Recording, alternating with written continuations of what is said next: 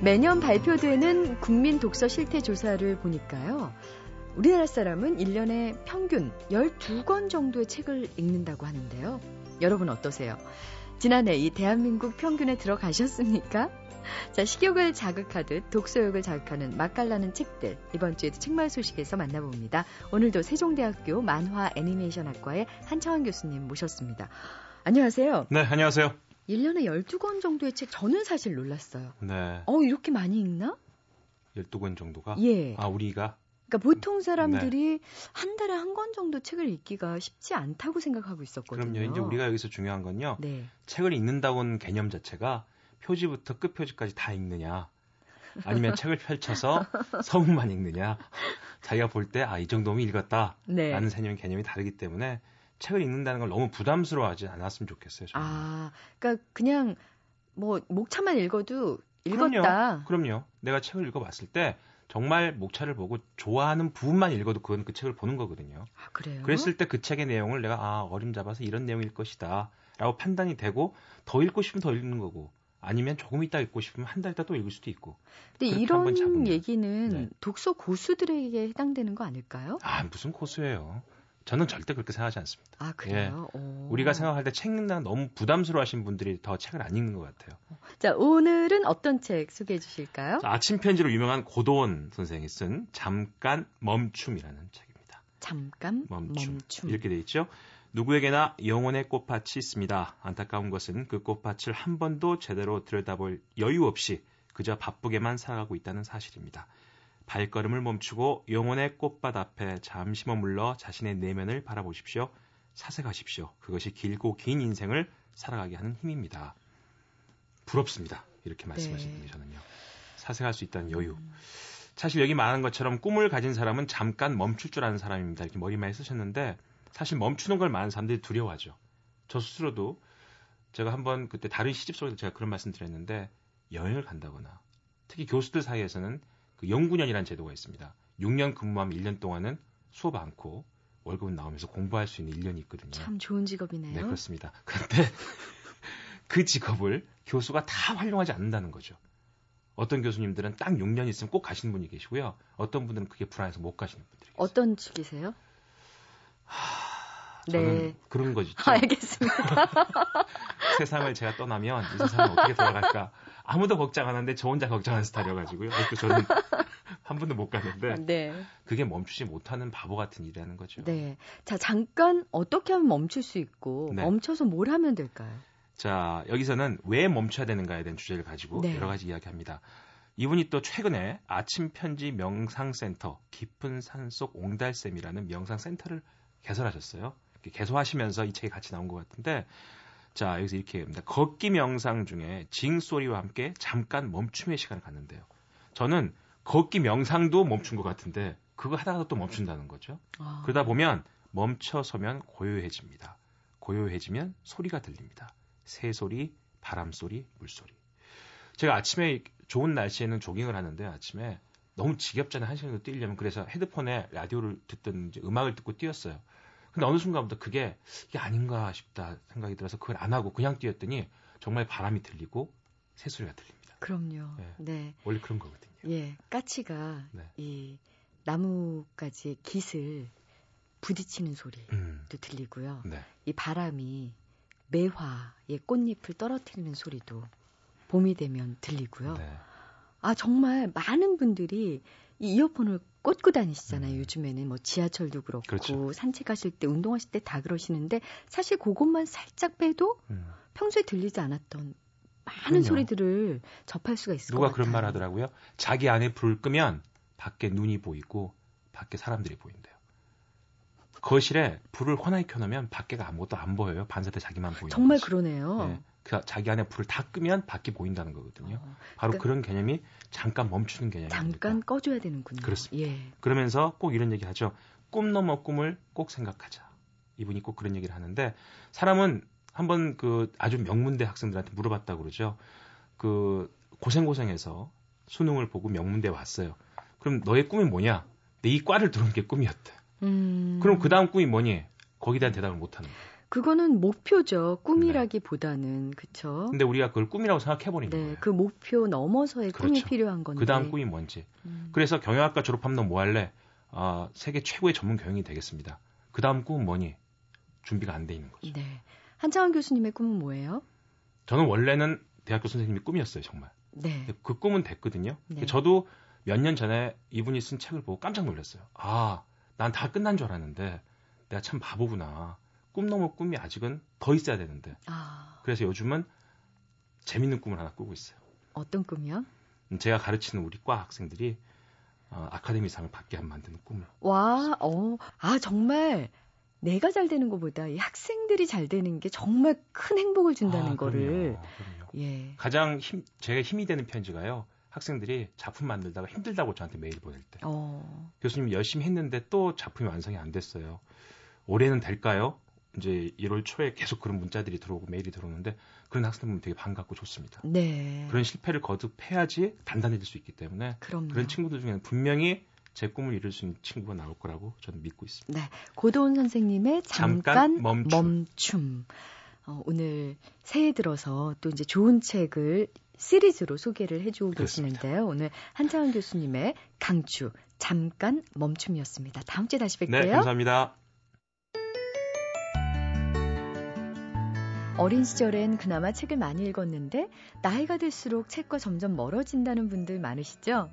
오늘 나를 사로잡은 책의 주인공인 가정주부 나여정 씨는 오히려 나이가 들어가면서 책 읽기에 눈을 뜨게 됐다 그래요.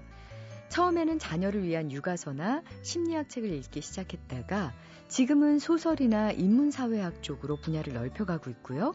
도서 광자도 열심히 듣고 계시답니다. 그리고 개인 블로그에 서평도 남기고 있다고 그래요. 책을 읽고 그냥 덮어버리면 다시 꺼내 읽기도 힘들고 사실 금방 잊어버릴 때가 많잖아요. 뭐 책에 대한 인상 깊은 구절이라든가 짤막한 감상을 이렇게 블로그에 정리하고부터는요. 나중에 시간이 지나고 다시 읽어봤을 때 아, 참 이런 내용이었지. 이 책 읽을 때 내 감정이 이랬지 하면서 자신을 새롭게 돌아보고 달라진 모습도 확인할 수 있어서 좋고 뭔가 하나하나 쌓여가는 것 같아서 책 읽는 보람도 느끼신다고 합니다. 오늘 나여정 씨가 소개해 주실 책도요. 블로그에 서평을 남겨두었던 전경린 작가의 소설이라고 하던데 어떤 작품일까요? 제목은 엄마의 집이고요. 음, 정경린의 이 엄마의 집에 나오는 엄마는 저희랑 좀 비슷한 시대를 살아가는 386세대 엄마의 이야기인데요.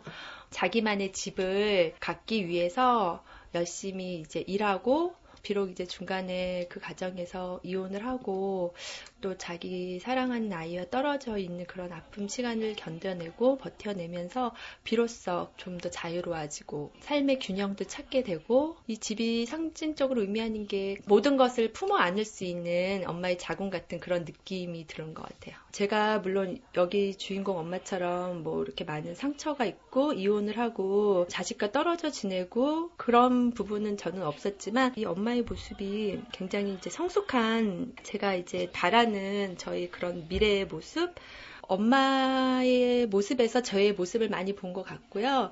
이 책 전반의 곳곳에 이 엄마가 느꼈던 감정이나 느꼈던 부분이 많이 공감되는 부분이 있었거든요. 네, 이 전경린 작가의 소설 엄마의 집은 어느 날 호련히 집을 나갔던 엄마가 어느덧 스무 살이 된 딸을 찾아오면서 얘기가 시작되는데요.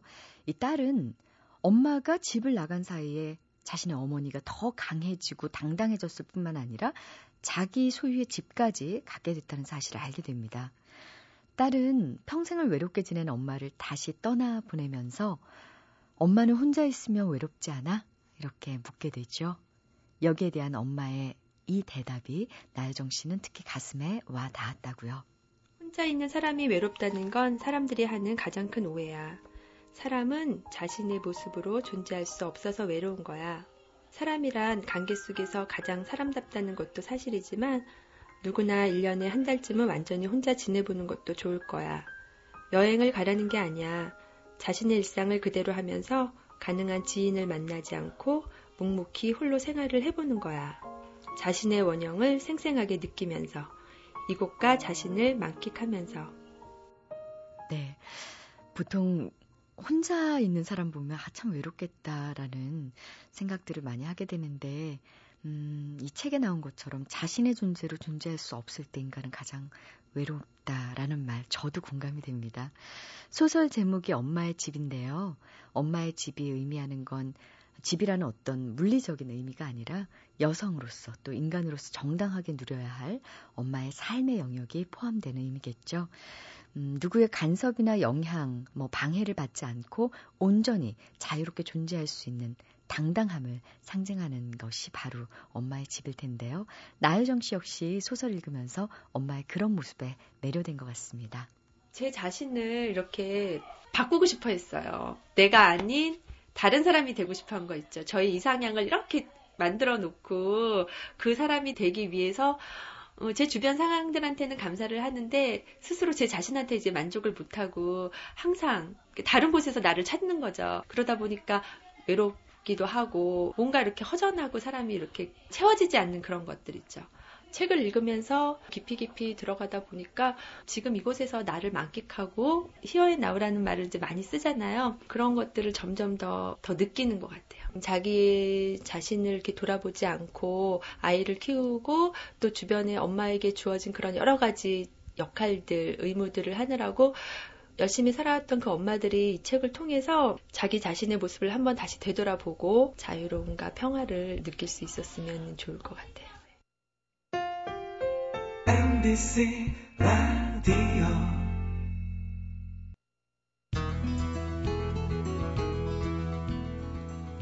경기도 안성시 금광면 금광저수지 끝자락에 자리한 흰색 외벽의 아담한 집. 이곳은요, 지난 2000년에 서울에서 안성으로 보금자리를 옮긴 장석주 시인의 수졸제라는 공간입니다. 자연과 함께 하면서 느림과 비움의 삶을 살아가고 있는 장석주 시인이 2300여 년 전에 살았던 현인 장자의 정신을 21세기에 다시 한번 예찬하고 있습니다. 오늘 북카페에서는요, 최근 장자에 관한 책을 연달아 발표하고 있는 장석주 시인 모시고 우리 시대 진정으로 필요한 느림과 비움의 미학에 대해 얘기 나눠보겠습니다. 안녕하세요. 안녕하세요. 아, 정말 몇 년 만에 뵀는데. 정말 얼굴이 좋아지셨어요. 아, 그래요? 예, 예, 고맙습니다. 이 수졸제에서의 삶이 장석주 씨는 이렇게 만든 건가요? 네, 수졸제가 물도 좋고 뭐 공기도 좋고 아, 마음을 편하게 하는 공간이거든요. 그러니까 저절로 얼굴에 그게 드러나는 것 같아요. 지금 이렇게 저희 라디오 북클럽에 모신 이 지금의 모습이 네. 가장 좋은 것 같은데요. 네, 지금이 제 인생에서 저도 제일 행복한 때입니다. 왜 행복하신 것 같아요? 어, 제가 원하던 삶을 살고 있으니까요. 그러니까 제가 가장 행복해하는 일을 하면서 시간을 보내고 있고 그 시간들을 촘촘하게 쌓아서 제 삶이라는 것을 만들어가고 있는 때거든요. 그런 그런 점에서 지금 제일 행복하고 아마 그런 것들이 아, 그 얼굴로 표현되는 게 아닌가 생각돼요. 구체적으로 들어가 보겠습니다. 자, 아침에 네. 몇 시에 일어나십니까? 아침에 오늘 아침은 새벽 2시에 일어났습니다. 네, 보통 이제 새벽 3시, 4시에 일어나요.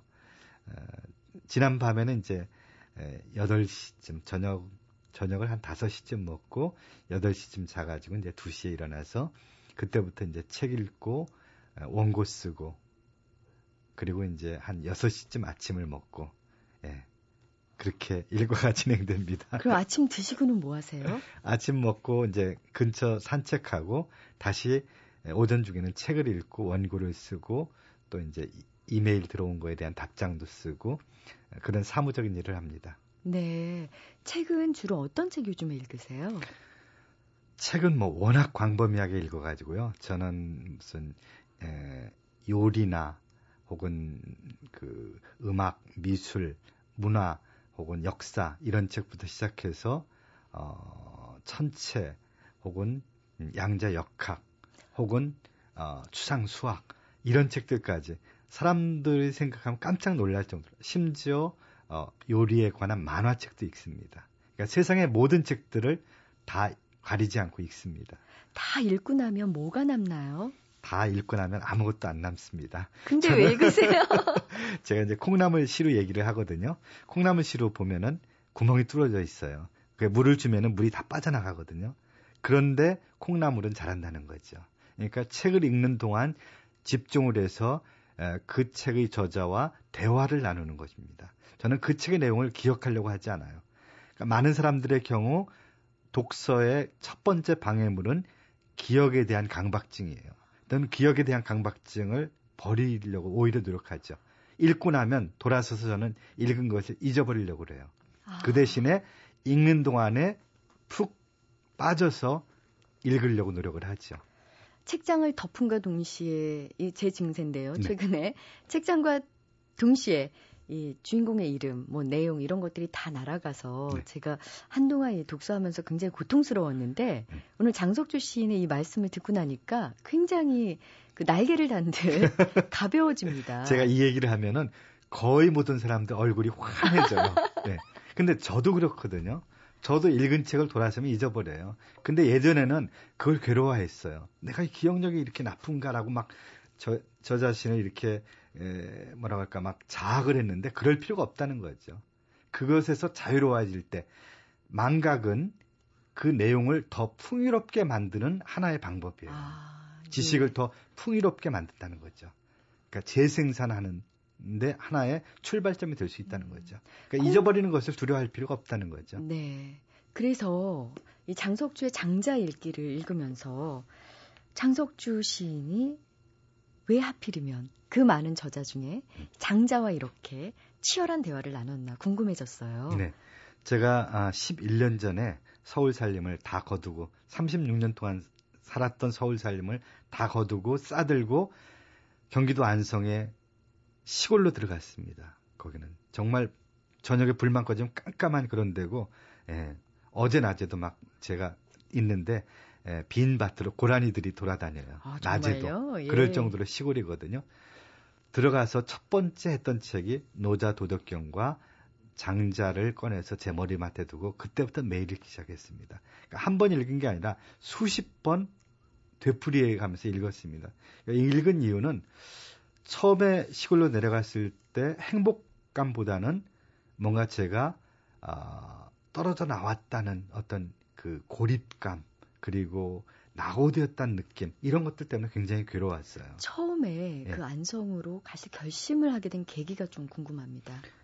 결심한 계기는 그 제가 이제 90 1993년도에 아, 한 13년 동안 한 출판사를 접고 7년 동안 어떤 책을 썼습니다. 그 책의 마침표를 찍고 뒤도 돌아보지 않고 다 저, 정리를 한 거예요. 무조건 내려가자. 왜요? 저는 어, 40이 넘어서는 어, 자연과 가까이에서 살아야 되겠다는 결심을 했고 그래서 그 땅을 마련한 것도 지금부터 한 24년 전에 제가 출판사를 하면서 돈을 좀 많이 벌 때 아무 생각도 하지 않고 시골에다가 땅을 이렇게 몇천 평을 사놓은 거예요. 그리고 이제 내 그때 내려갈 때 제 수중에는 정말 돈이 하나도 없었어요. 오직 땅만 있었군요. 네, 오직 땅만 있었고 그래서 어 농협에 가서 제가 이런 사람이고 이렇게 땅을 가지고 있는데 집을 짓겠다 하니까 돈을 빌려주더라고요. 네. 그래서 그 빌린 돈으로 어, 집을 지었고 그, 그 빌린 돈을 갚은 게 얼마 안 돼. 한 4년 전에 그 갚았어요. 아, 그렇군요. 네.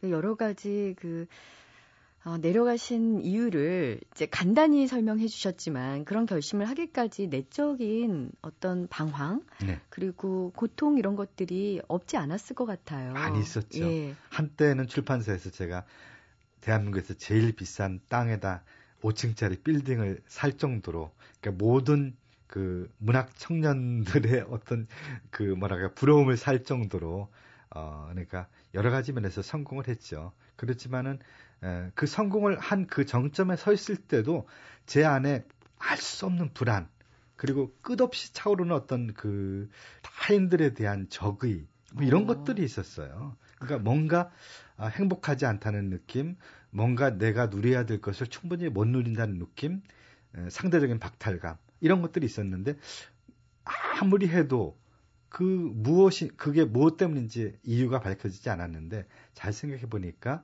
아, 저 자신은 그러니까 어떤 일에 다 뺏기고 껍데기만 갖고 살고 있더라고요. 아, 내용이 하나도 없는. 근데 그 내용을 채워야 되겠다. 내적 자아를 이렇게 충실하게 하는 삶을 살아야 되겠다. 그런 삶을 살기 위해서는 뭔가 좀 이 그 엄청난 가속도로 광속도로 돌아가는 이 현대적 삶의 시스템에서 좀 떨어져 나와야 되겠다. 그건 시골로 내려가는 수밖에 없다라는 생각을 했던 거죠.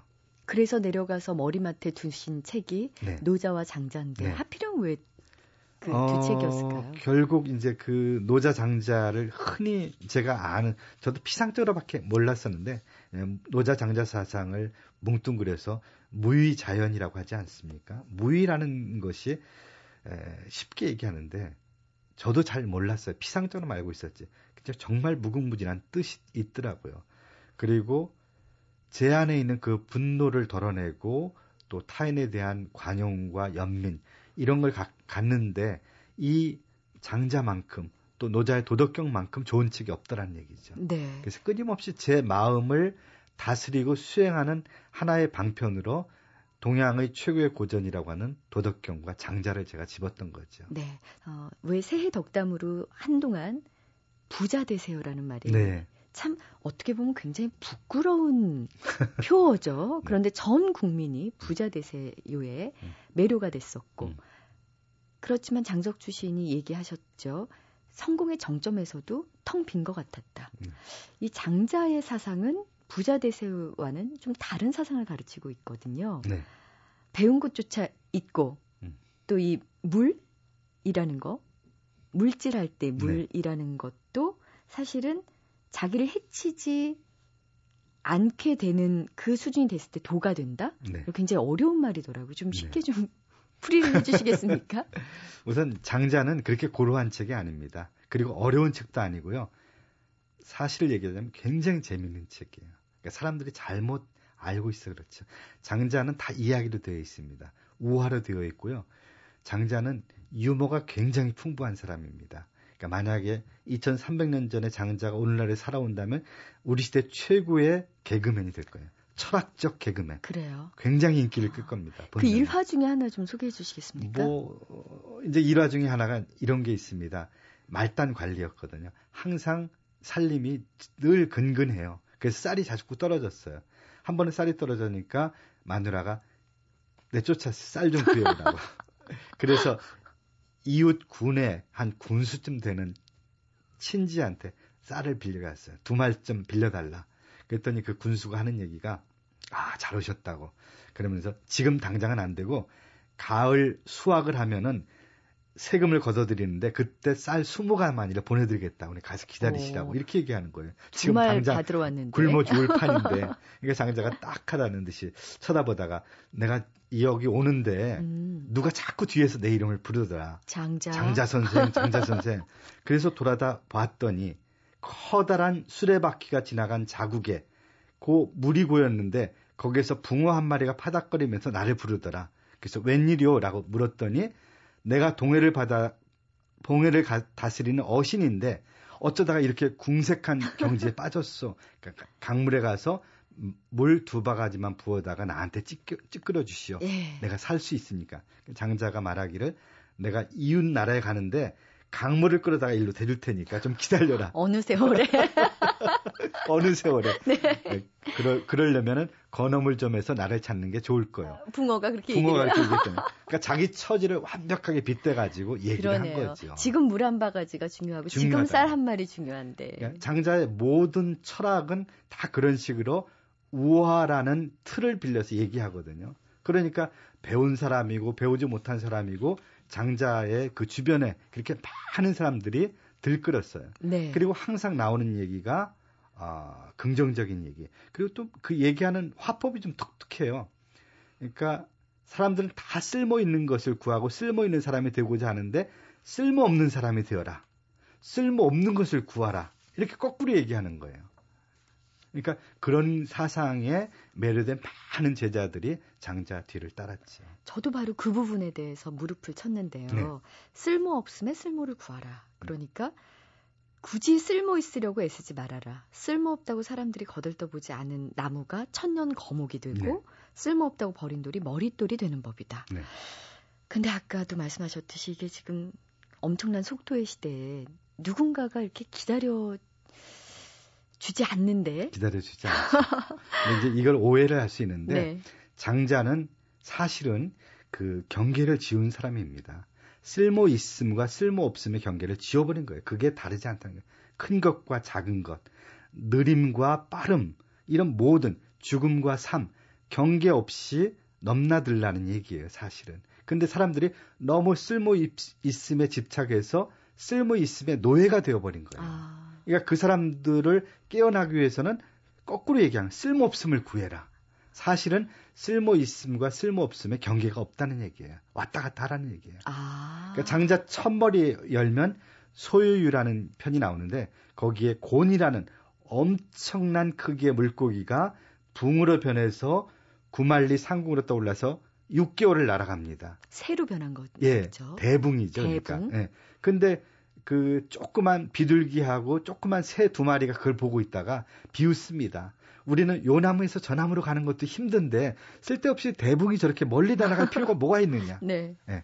이거는 뭔가 하면 작은 것과 큰 것에 이, 이 사람들은 작은 것에 집착, 우리는 대부분 작은 것에 집착하는 거죠. 물에 집착하는 거죠. 보이지 않는, 보이는 것에 집착하고. 그러니까 이런 것들을 경계를 뛰어넘으라는. 음. 매이지 말라는 거죠. 우리 장석주 시인 같은 경우는 삶의 터전을 시골로 옮기고 난 다음에 어떤 변화가 있었나요? 시골로 옮기고 나면서 엄청난 변화가 있었죠. 정말 처음 내려갈 때 아무런 생계 수단이 없었거든요. 근데 그게 다 해결이 되더라고요. 그러니까 얼마 되지 않아서 아, 장 아무개가 시골 어디에 살아, 살아간다고 하니까 서울에 있을 때보다 더 많은 사람들이 저를 찾아와요. 네. 찾아와서 저한테 일을 맡기고 뭐 도움을 청하고 그래가지고 예를 들어서 제가 뭐 아이의 대학 등록금이 필요한데 그러면 다음 달 누군가가 그 등록금 갖고 와요. 그만큼 액수를 갖고. 근데 이거는 장석주 시인이기 때문에 가능한 일 아닐까요? 그러게요. 어떤 일반 사람들이 시골 가서 대학 등록금이 없다고 그러면 누가 와서 줄까요? 근데 저는 그런 저도 뭐 막연 막막했거든요. 근데 그런 것들을 다 놔버리니까 좀 마음이 편하더라고요. 오히려 놔버리는 순간에 생각지도 못한 곳에서 도움이 들어온다. 온다는 얘기죠. 아. 그러니까 아주 간단한 원리, 원리가 손에 뭔가를 쥐고 있으면 다른 걸 쥘 수가 없는 거예요. 나를 뭔가 채우고 있으면 다른 무엇을 채울 수 없다는 거죠. 채우기 위해서 먼저 비워야 된다는 얘기죠. 네. 네. 그러면 저희처럼 음. 시골에 땅도 없고 음. 내려갈 길이 막막한 사람은 도시에서 어떻게 살면 좋을까요? 아, 사실 뭐 제가 이 책 내기 전 5년, 6년 전쯤에 느림과 비움이라는 또 노자 도덕경과 또 이, 와 같은 책을 냈는데 그때 정말 많은 사람들이 찾아오더라고요. EBS에 그한 시간 동안 예, 영상으로 방영이 됐거든요. 그걸 보고 찾아오는 사람들이 많고 똑같이 물어요. 나는 도시에 사는데 어떻게 비움을 실천하면서 살 수 있습니까? 네. 그분들에게 저는 명상을 하라라고 권을 했, 권했습니다. 그러니까 그 명상을 하는 것은 특별히 뭐 배우지 않고도 할 수 있는 거 있거든요. 가부좌를 틀고 눈을 감고 마음속에 있는 것들을 비워내면 됩니다. 아무 생각하지 않고. 네. 그렇게 하기 위해서 호흡을 좀 해야 되거든요. 그러니까 내쉬는 호흡은 길게 내쉬고 들이마시는 숨은 짧고 빠르게 내쉬고 그리고 내쉬는 숨은 천천히 그러면서 지어내 비워내는 거예요. 그러면 뇌파가 아주 느린 파장으로 바뀌게 됩니다. 네. 그럼 마음이 평화로워지고요. 욕심이 덜어집니다. 저절로. 그래요? 네, 덜어지고 그 우뇌가 활성화하게 돼요. 좌뇌는 조금 이렇게 그러니까 좌뇌라는 것은 우리가 일상생활하는데 늘 쓰는 머리가 좌뇌예요. 그러니까 우뇌는 우리의 본능적인 것, 영감, 직관력, 창의력 이게 조금 우리 감정 관련된 우뇌가 이렇게 열려요. 네. 그렇게 되면은 훨씬 더 어, 우리 발등 앞에 떨어져 있는 목전의 필요에 급급하지 않는다는 거죠. 네. 우리가 늘 급급한 것은 바로 필요에 너무 묶여 있, 매여 있기 때문에 그 필요에 따라서 끊임없이 쫓아가다 보니까 그렇죠. 그, 그 끈을 놔버리면은 약간 무중력 상태가 돼버리는 어... 편안해지. 네. 그러니까 마음이 편하면 몸도 편하고 생활도 조금 변화가 올 수가 있습니다. 뭐가 이제 없을 때는 그 소유에 대한 집착이 생기고요. 네. 소유하게 되면 이거를 잃어버릴까봐 또 거기 그렇죠. 이제 불안이 생기잖아요. 네. 그래서 책에도 쓰셨지만 가난 때문에 죽는 사람보다는 가난에 대한 근심 때문에 죽는 사람이 더 맞습니다. 많다라는 말이 제 마음에 와닿았었는데요. 네. 우리 장석주 시인은 시인이셨고 네. 시인이시고 음. 또 책을 굉장히 많이 읽는 분인데 이분은 어떤 욕망에 시달리셨는지 궁금합니다. 저도 뭐 똑같은 욕망이죠. 남처럼 잘 살고 아이들 잘 키우고 그리고 제가 갖고 이, 있는 것들을 어, 더 움켜쥐고 음. 또 그보다 더 많은 더 좋은 것을 갖고자 하는 똑같은 그런 욕망을 가졌는데 그런 그런 경쟁 속에서 상처를 많이 받아요. 제가 아무리 빨리 간다고 해도 저보다 빨리 간 사람이 있고 제가 아무리 많은 부를 쌓는다고 해도 저와 비교할 수 없는 수천억 배 부를 쌓은 사람들이 있고 그러니까 그렇게 비교되고 또 타자와 자꾸 이렇게 비교되면서 어떤 상대적 박탈감을 갖는 그런 삶의 구조 속에서는 행복하지가 않다는 거죠. 비교하지 않는 거. 음. 나 스스로 충족하는 거. 그러니까 아까 뭐 부자 되셔야 되는데 저는 거기에 마음의라는 말을 좀 앞에 붙이고 싶어요. 마음의 부자 네, 되세요. 네, 진짜 부자는 마음의 부자입니다. 그러니까 아무리 적게 가지고 있어도 더, 나보다 더 덜 가진 사람에게 나눠줄 수 있는 그런 여유를 가진 사람이 마음의 부자죠. 누구나 다 나눠줄 것이 있어요. 우리 사회는 좀 특이하죠. 항상 그 기부를 가장 많이 하는 분들이 김밥 할머니들이에요. 맞아요. 마음의 부자들인 거죠. 그러니까 많이 가졌다고 해서 어, 남을 도울 수 있는 게 아니라 적게 가져도 마음이 부자인 사람은 누구를 도울 수 있다는 거죠. 네. 누구를 돕게 될 때 우리 그 뇌, 뇌에서 행복하게 하는 호르몬이 분비가 돼요. 음. 그래서 그렇게 자꾸 이렇게 많이 에, 기부하고 돕는 사람들은 그런 어떤 행복 호르몬이 뇌에서 이렇게 활성화된 그런 사람들이에요. 그렇군요. 행복하니까 그 일을 하는 거예요. 하, 참, 이 경지가 되기까지 또 얼마나 힘든 그 나날을 보내셨는지. 저도 뭐 그 다른 사람들이 겪는 성공과 네. 또 극단적으로 가장 바닥까지 떨어져 본 그런 경험이 있고 하루하루가 정말 고통스러웠는데 지금 이 순간 혹은 오늘 내가 했던 걱정과 근심은 예, 사실은 70%는 해도 하, 지 않아도 될 걱정과 근심들이에요. 아. 그리고 나머지 30%도 과거의 것이나 미래의 것을 갖다가 걱정하는 거거든요. 그 예로 1년만 지나면 오늘 내가 했던 걱정과 근심이 어떤 건지 아무것도 알 수 없습니다. 그러니까 그, 불필요한 맞아요. 걱정들을 한다는 거죠. 아, 음. 자, 그래서 이제 어, 삶과 죽음 얘기가 또 안 나올 수 없잖아요. 근데 장자는 이걸 하나로 봤다고요? 네. 아까 얘기했듯이 모든 것에 경계 없이 넘나들었다는 거죠. 그러니까 제 일례로 그 부인이 죽었는데 절친한 친구가 문상을 왔어요. 문상을 하고 깜짝 놀랐어요. 노래를 부르고 있는 거예요. 장자가요. 네. 그래서 너 미쳤냐? 너 어?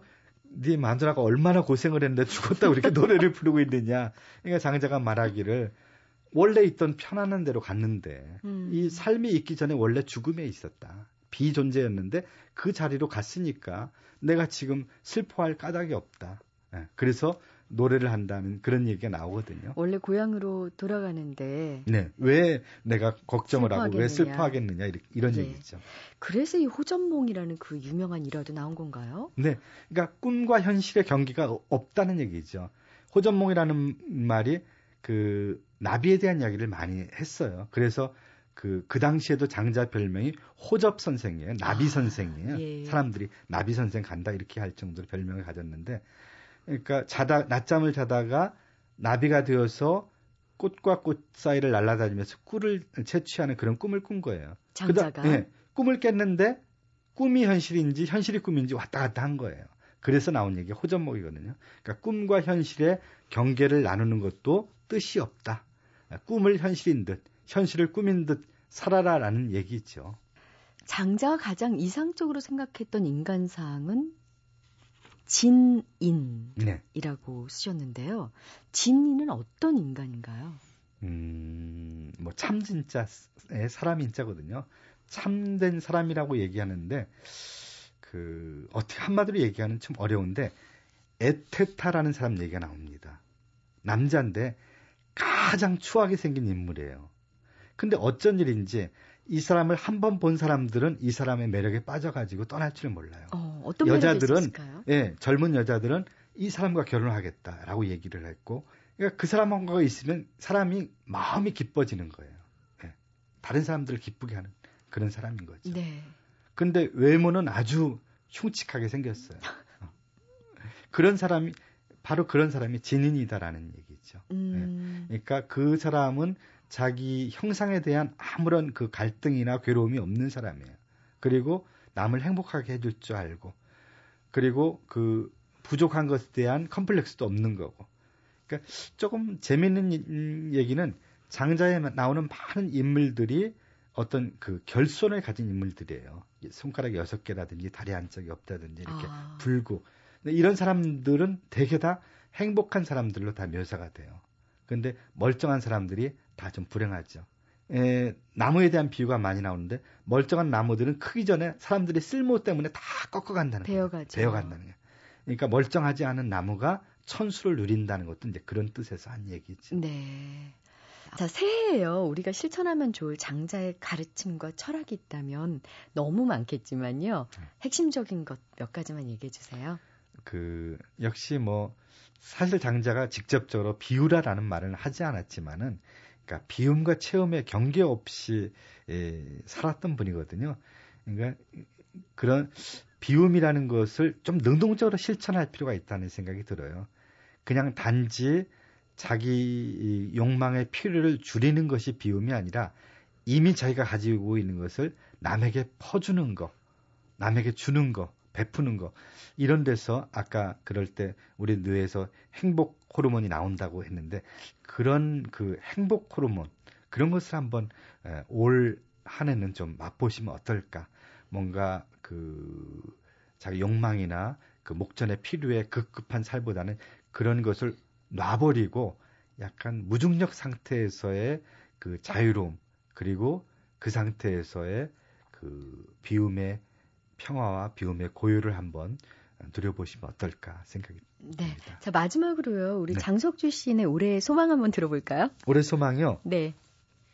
음 제일 먼저 아 제가 어, 숨 쉬는 일에 씩씩했으면 좋겠고요. 네. 예, 그리고 어, 더 많이 예, 산길과 또 논두길과 더 많은 길들을 제 두 다리로 걸었으면 좋겠습니다. 걸으면서 하는 생각이 가장 건강한 생각이라면서요. 네. 예, 저희도 한번 따라해 보겠습니다.